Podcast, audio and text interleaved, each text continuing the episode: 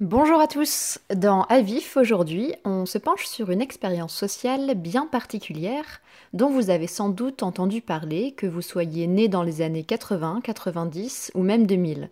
Une expérience qui a captivé plusieurs millions de Français et a profondément changé la télévision en adoptant un tout nouveau genre, celui de la télé-réalité.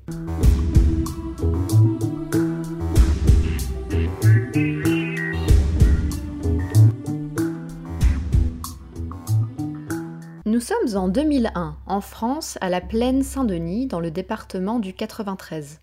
Julie, jeune femme de 25 ans, bronze près de la piscine. Elle se lève, passe la porte du loft juste à côté pour se chercher un rafraîchissement dans la cuisine. Sur le chemin, elle croise Laure, puis Kenza et David, trois de ses colocataires. Elle se rend alors dans une petite pièce insonorisée, et lorsqu'elle arrive, s'assoit sur un fauteuil moelleux et commence à livrer ses ressentis en face d'une caméra. Ces ressentis seront retransmis devant plusieurs millions de téléspectateurs en prime time. Vous l'avez sans doute compris, Julie, Kenza, David, Loana, Jean-Édouard et huit autres colocataires ont été choisis pour être les candidats de la première émission française à filmer l'intimité d'hommes et de femmes au quotidien 24 heures sur 24. C'est elle qui a marqué les esprits et lancé la mode des téléréalités à la française Loft Story.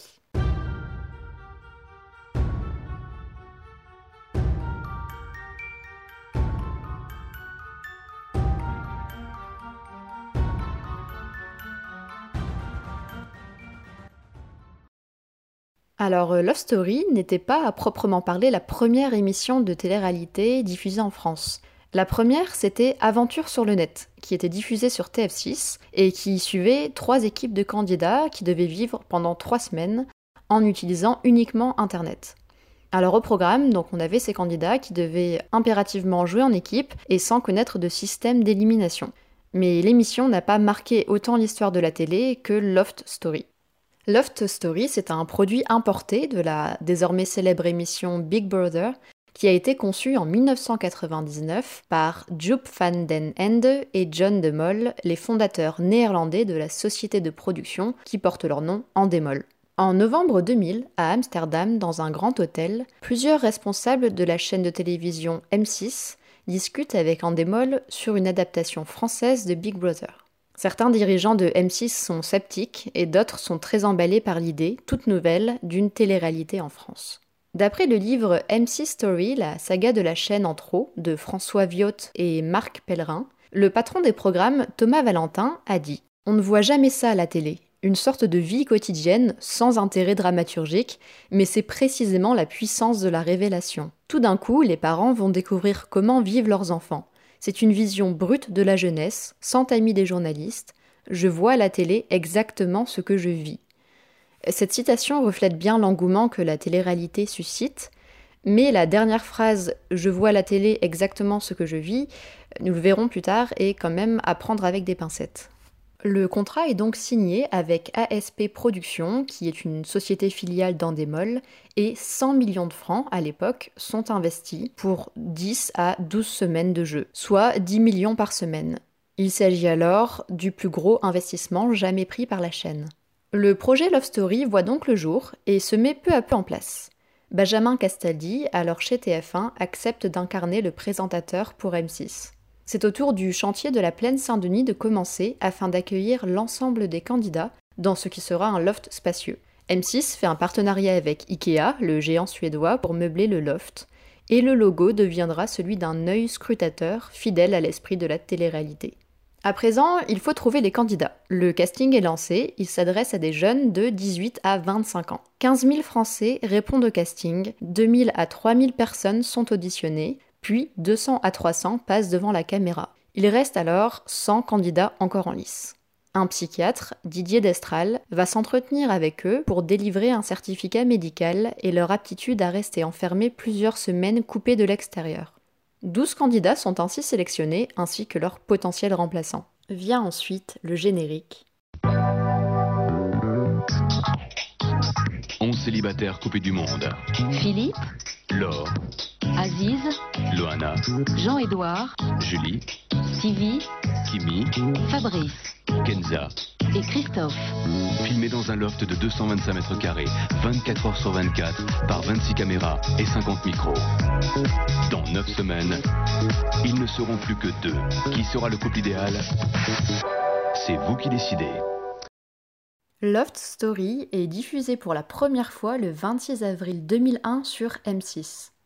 Benjamin Castaldi, le présentateur, montre le portrait de chaque candidat fait par les journalistes, puis accueille leur famille, et enfin, les candidats arrivent en chair et en os sur le plateau avant d'être conduits au loft. Ils font rapidement connaissance entre eux et le jeu commence. La lumière des spots est tellement forte que certains candidats se protègent les yeux avec des lunettes de soleil. Les caméramans, eux, sont cachés derrière de grands miroirs sans teint. Plusieurs fois par jour, les candidats sont appelés par la production à se rendre au confessionnal afin de livrer leur état d'esprit.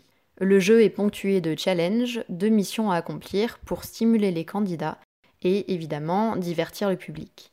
Chaque semaine marque l'élimination d'un ou d'une d'entre eux grâce au vote du public par SMS ou appel. Le candidat sortant est alors accueilli par Benjamin Castaldi lors d'un prime, une émission avec un public, afin d'obtenir ses réactions à chaud. Les semaines s'écoulent jusqu'à la victoire des deux derniers locataires du loft qui s'avèrent être Loana et Christophe. Ces derniers se partagent ainsi la somme de 3 millions de francs destinés à l'achat d'un bien immobilier. Et l'émission a été un énorme succès d'audience pour M6, avec un pic atteint à 8,1 millions de téléspectateurs pour la grande finale. Et on va passer tout de suite aux conclusions de cette expérience.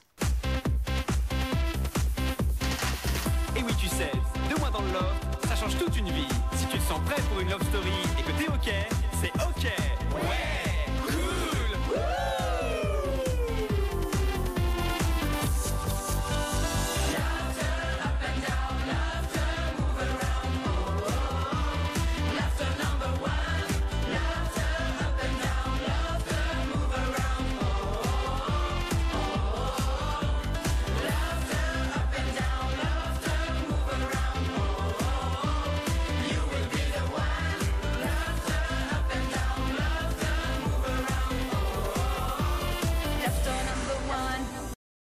L'expérience sociale de Loft Story, qui consistait à enfermer une dizaine de jeunes dans un loft filmé 24 heures sur 24, a bien évidemment une forte connotation marketing. Elle ne répond pas à des besoins scientifiques ou sociologiques, mais plutôt à des besoins d'audience et de popularisation. À la différence, par exemple, de l'expérience de Milgram, avec sa rigueur scientifique et son intérêt pour les résultats, ici, ce n'est pas tant l'aboutissement de l'expérience, à savoir qui gagne, mais plutôt l'occupation des semaines passées dans le loft qui importe et remplissent les audiences de la chaîne M6. C'est une expérience qui vise le gain d'argent plutôt que l'étude des sujets. Vous vous souvenez d'ailleurs peut-être de cette phrase maîtresse dans l'univers du commerce qui dit Quand c'est gratuit, c'est que c'est vous le produit. Eh bien, on va vite voir qu'effectivement, les candidats volontaires de Loft Story sont avant tout des produits de la télévision. La journaliste Magali Ranguin nous dit que c'était le début de la télévoyeuse, de la célébrité fondée sur rien. Des stars éphémères connues par leur seul prénom, avec le nom de l'émission en guise de particules, les Stevie du Loft et autres Amélie des Anges. C'est donc une expérience sociale bien particulière qui va naître sous les radars du marketing, de la société de production, de la télé, bref, une expérience voulant paraître authentique mais qui ne l'est pas. Et on va voir ensemble pourquoi.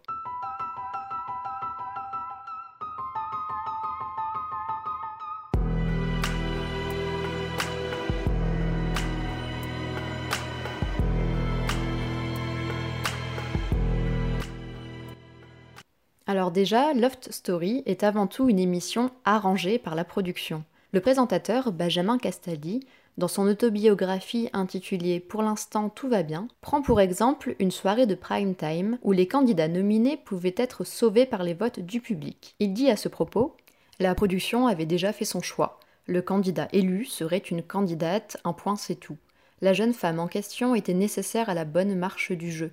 Le scrutin fut donc stoppé à 21h15 en pleine émission. Le but de la manœuvre était de maintenir la candidate choisie par la production ce qui ne pouvait se faire qu'en clôturant le vote au moment favorable. Ce qui est assez ironique quand on pense que sur chaque prime, un huissier de justice en personne apportait le nom du candidat éliminé chaque semaine.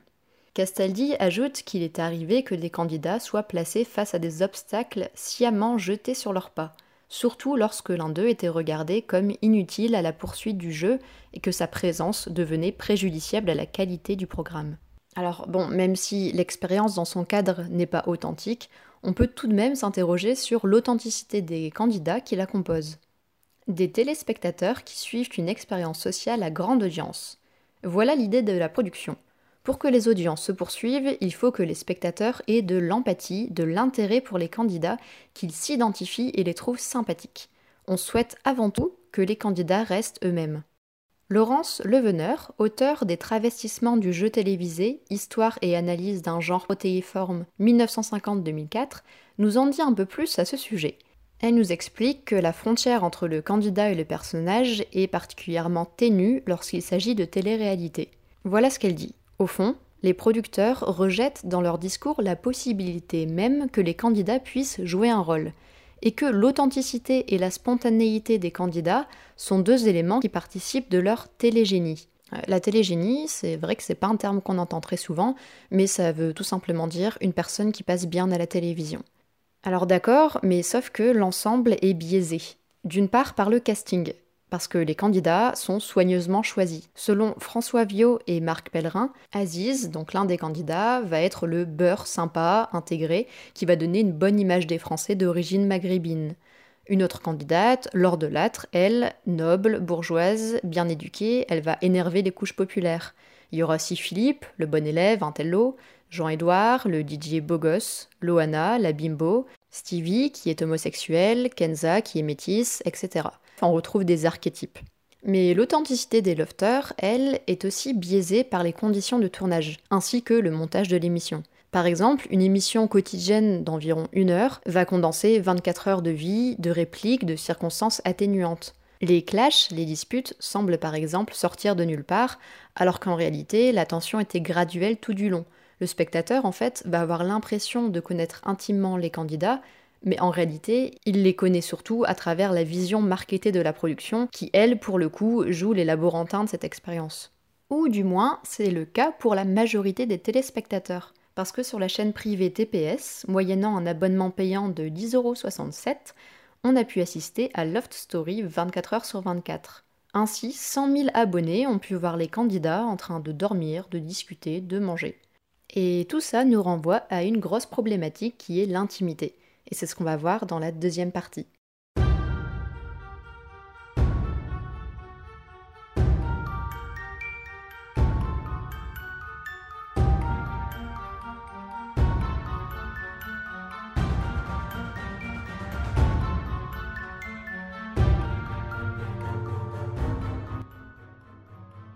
Alors qu'en est-il du moi et de l'intimité? Jean-Claude Kaufmann, sociologue, explique son avis dans les colonnes du Monde il parle d'un processus historique irrésistible qui pousse les individus à exhiber leur moi intime. Au siècle dernier, analyse le sociologue, on exposait le soi le plus caché à son confesseur. Dans la seconde moitié du XXe siècle, c'est aux psychanalystes qu'on se confiait. Aujourd'hui, on hésite de moins en moins à exprimer publiquement son moi caché. Pour aller plus loin avec l'autre, il faut être capable de se raconter. D'où sans doute cette évolution des années 2000 vers la télé-réalité qui maintenant fait partie intégrante du paysage audiovisuel. Alors oui, avant Loft Story, la télé française n'offrait pas aux spectateurs de voir l'intimité de dizaines de personnes enfermées dans une maison. Et en termes d'intimité, on pensera notamment à la scène des ébats sexuels entre Loana et Jean-Édouard, ou aux enfances douloureuses des candidats exposés devant la France entière. Et c'est là une toute nouvelle ère du divertissement, à nu, qui est advenue. Bertrand Legendre analyse ses propos en disant que, je cite, Loft Story aurait simplement mis en lumière, en 2001, un processus historique depuis longtemps à l'œuvre, en le banalisant. Et il s'est si bien banalisé que Secret Story, le clone du Loft diffusé cet été par TF1, n'a pas fait débat. Pas simplement parce que la curiosité des spectateurs s'est émoussée, mais parce que le corps social a parfaitement intégré, sans davantage s'en alarmer, cette nouvelle dimension médiatique du moi.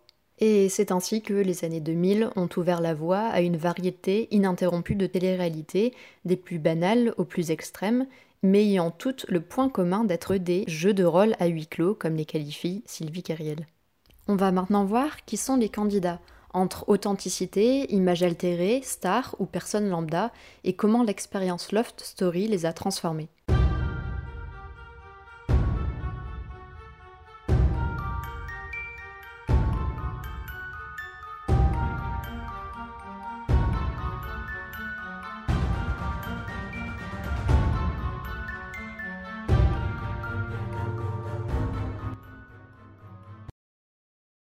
Tout est fait pour starifier les candidats.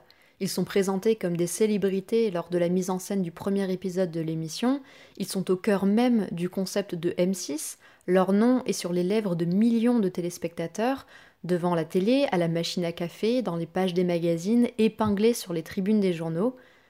Et ce passage a une soudaine célébrité, sollicitation de la part des fans, proposition à sortir des albums de chansons, invitation à des défilés de mode, eh bien tout ça ne s'est pas fait sans violence pour certains.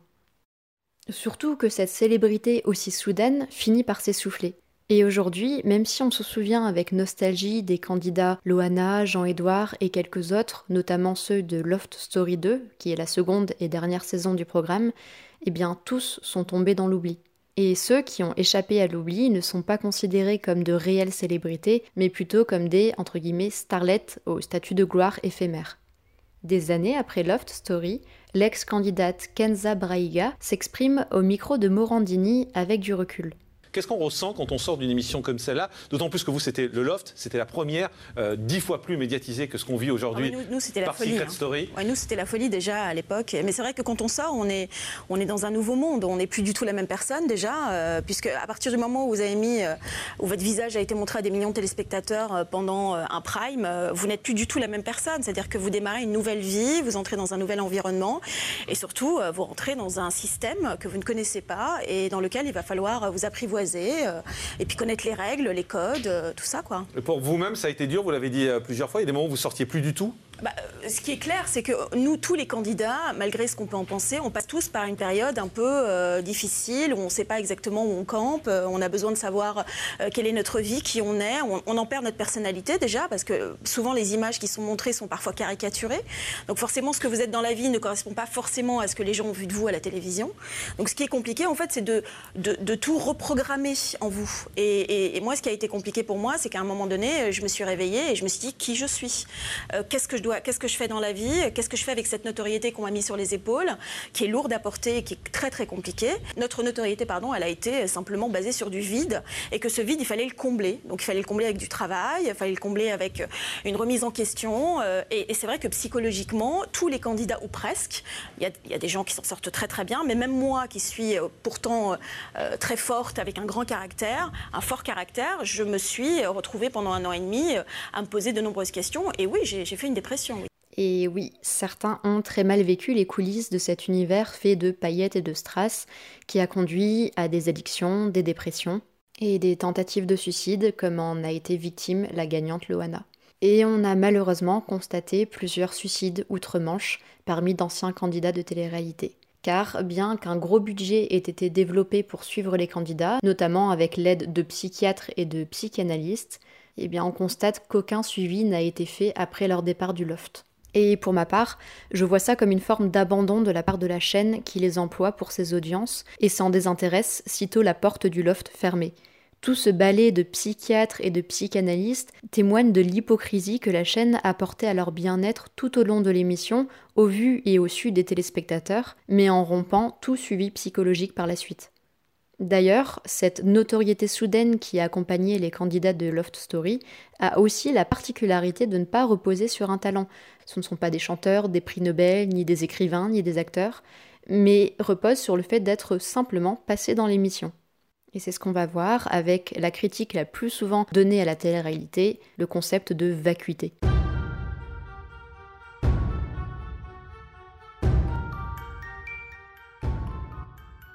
Les critiques continuent de pleuvoir. Selon François Viau et Marc Pellerin, le psychiatre de l'émission Didier Destral est comparé au docteur nazi Mengele dans l'Express. Ségolène Royal, alors ministre, accuse M6 de proxénétisme. Le dessinateur Plantu dessine le loft comme un camp de concentration dans le monde. Le CSA va même jusqu'à convoquer M6 et s'interroge sur l'atteinte à la dignité de la personne humaine. Ouais, ça rigolait pas.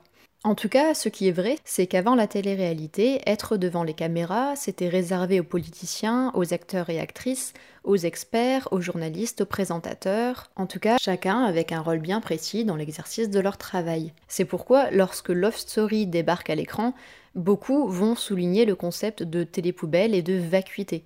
Mais des nuances se font apparaître, notamment par les chercheurs en droit de l'Université de Paris 13, Danny Cohen et Laurent Gamet dans leur ouvrage Droit social. Pour ces deux chercheurs, Love Story est un hybride de jeu et de travail. Et pour cause, chacun des candidats du jeu a signé un contrat. Ces contrats ont été analysés via le prisme du droit du travail et du code civil, et ce qu'il en ressort, c'est que le jeu est bien présent avec la perspective d'un gain et la présence d'un aléa. Mais surtout, le contrat signifie beaucoup de travail. Il l'explique en disant que ne rien faire n'est pas nécessairement antinomique de travail. Tout simplement parce que les candidats ont exercé une activité qui consiste à se montrer en permanence aux caméras. Et Libération, le journal, va conclure en disant qu'ils ont donc bien vécu une situation de subordination, laquelle caractérise la relation de travail et implique une rémunération.